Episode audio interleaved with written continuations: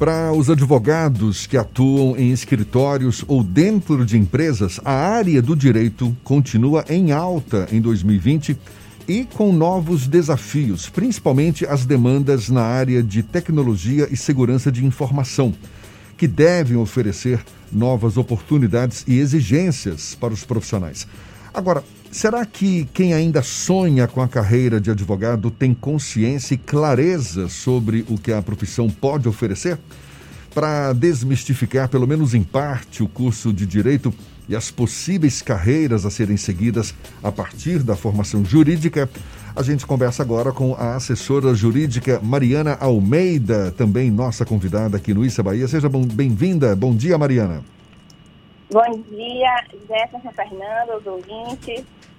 Mariana, a gente pode afirmar que o perfil do profissional de direito está mudando e que não existe mais espaço para, por exemplo, estagiários que eram utilizados apenas para trabalhos braçais? Quais são as novas possibilidades de atuação para quem opta por essa área? Então, o e-book né, que eu coordenei, chamado Perspectivas da Carreira Jurídica, o que fazer durante e depois da faculdade de Direito, busca é, justamente mostrar que não existe um padrão, um perfil de estudante de direito e de profissional jurídico. É, muitas vezes a gente escuta assim, ah, você cursou direito, então você advoga ou você faz concurso? Mas, na verdade, existe uma série de outras possibilidades e para ilustrar aqui, eu trago, por exemplo, a carreira acadêmica, né? Logo após o curso de Direito, a pessoa pode se viajar em pós-graduações dentro e fora do Brasil e também, de repente, na docência, dando aula. Inclusive, existem jovens que estão é, contribuindo com seu, com seu depoimento no e-book também, que se especializaram nisso e hoje elas oferecem mentoria e consultoria é, justamente para auxiliar quem deseja ter uma experiência acadêmica ou profissional jurídica né, no exterior a montar uma candidatura competitiva. É, um, um exemplo interessante mesmo é o Felipe Costa, que se formou comigo. Ele fez mestrado na Suíça e hoje ele trabalha em uma agência da ONU. Então, assim, os caminhos são muito variados.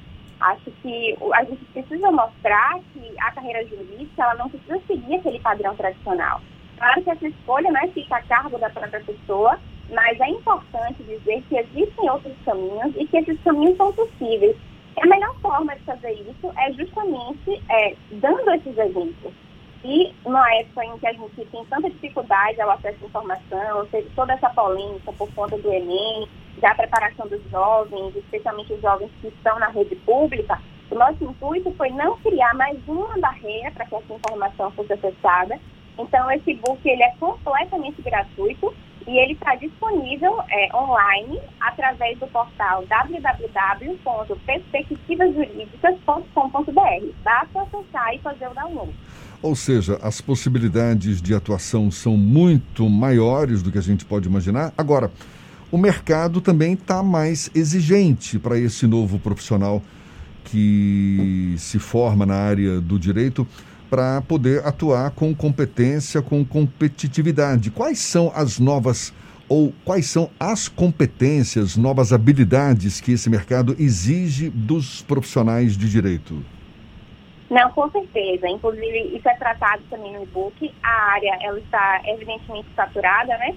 Em julho de 2019, o Brasil ultrapassou a marca de 1.670 faculdades de direito então, são muitas faculdades, é, consequentemente, muitos profissionais acabam se formando. Existe, então, também uma polêmica em torno do exame da ordem, mas a gente acredita que esse exame é necessário justamente para trazer uma maior segurança para os próprios usuários desse tipo de serviço. Então, assim, o que, que é essencial que um profissional do direito tenha?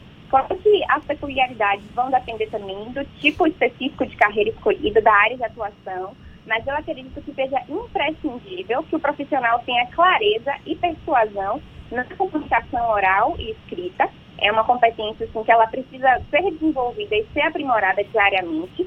O profissional ele deve ser resolutivo, ou seja, aquela atuação tem que ter como objetivo a resolução de problemas práticos ainda que seja uma pessoa que atue, por exemplo, na academia, essa pesquisa científica, é, para ela ser relevante, ela tem que estar relacionada com, com a solução de, de questões práticas. E o mais importante é o constante aprimoramento e atualização. Porque, todos os dias são publicadas leis novas, são proferidas decisões modificando entendimentos anteriores. Então, assim, eu nem sei se existe uma profissão em que você aprenda tudo e aí chega o ponto que você não precisa fazer mais nada e aquilo ali que você aprendeu já está suficiente para você atuar. Mas, definitivamente, direito não é essa carreira. Você precisa é, se manter atualizado, continuar acompanhando, é, continuar estudando, continuar se atualizando. Então, não, não, não cabe um comodismo nessa área. Mariana, a própria Ordem dos Advogados do Brasil critica o que eu vou chamar aqui de mercantilização do ensino do direito, já que nós temos inúmeras faculdades e ah, os cursos de direito não, não param de serem abertos, até devido a uma facilidade do MEC para autorização do funcionamento desses cursos. E você trata do, no livro sobre perspectivas diferenciadas da carreira do direito.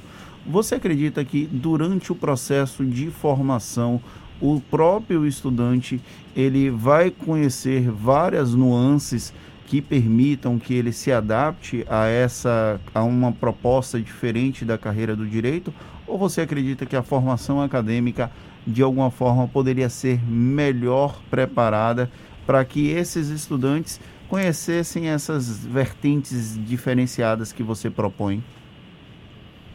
Olha, eu acredito o seguinte, eu acredito que, de modo geral, os cursos, eles oferecem essas possibilidades de vivências, inclusive vivências extracurriculares, que vão despertar é, essas questões nos próprios estudantes, como monitorias acadêmicas, é, às vezes tem parcerias de estágios, próprias atividades de iniciação científica, é, atividades de extensão, como o serviço de assistência jurídica aos vulneráveis, eu acho que o que falta muitas vezes é o interesse do estudante e é um estímulo para que ele desenvolva essas atividades.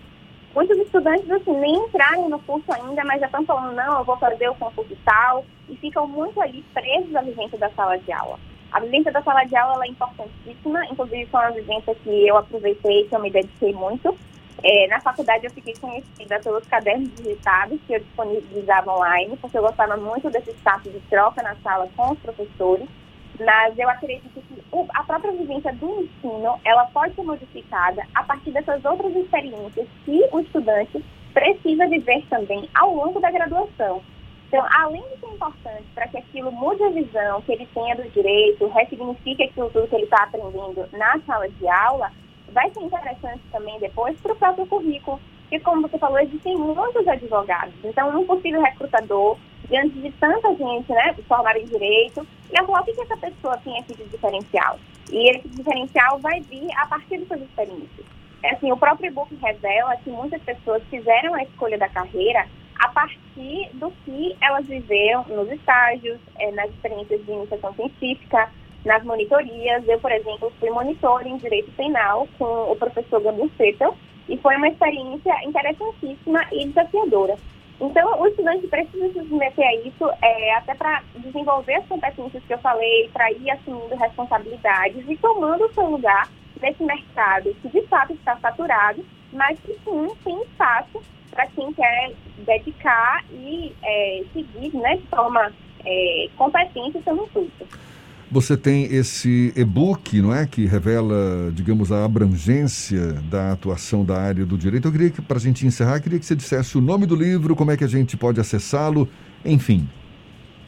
Então, o nome do livro é Perspectivas da Carreira Jurídica: O que fazer durante e depois da Faculdade de Direito.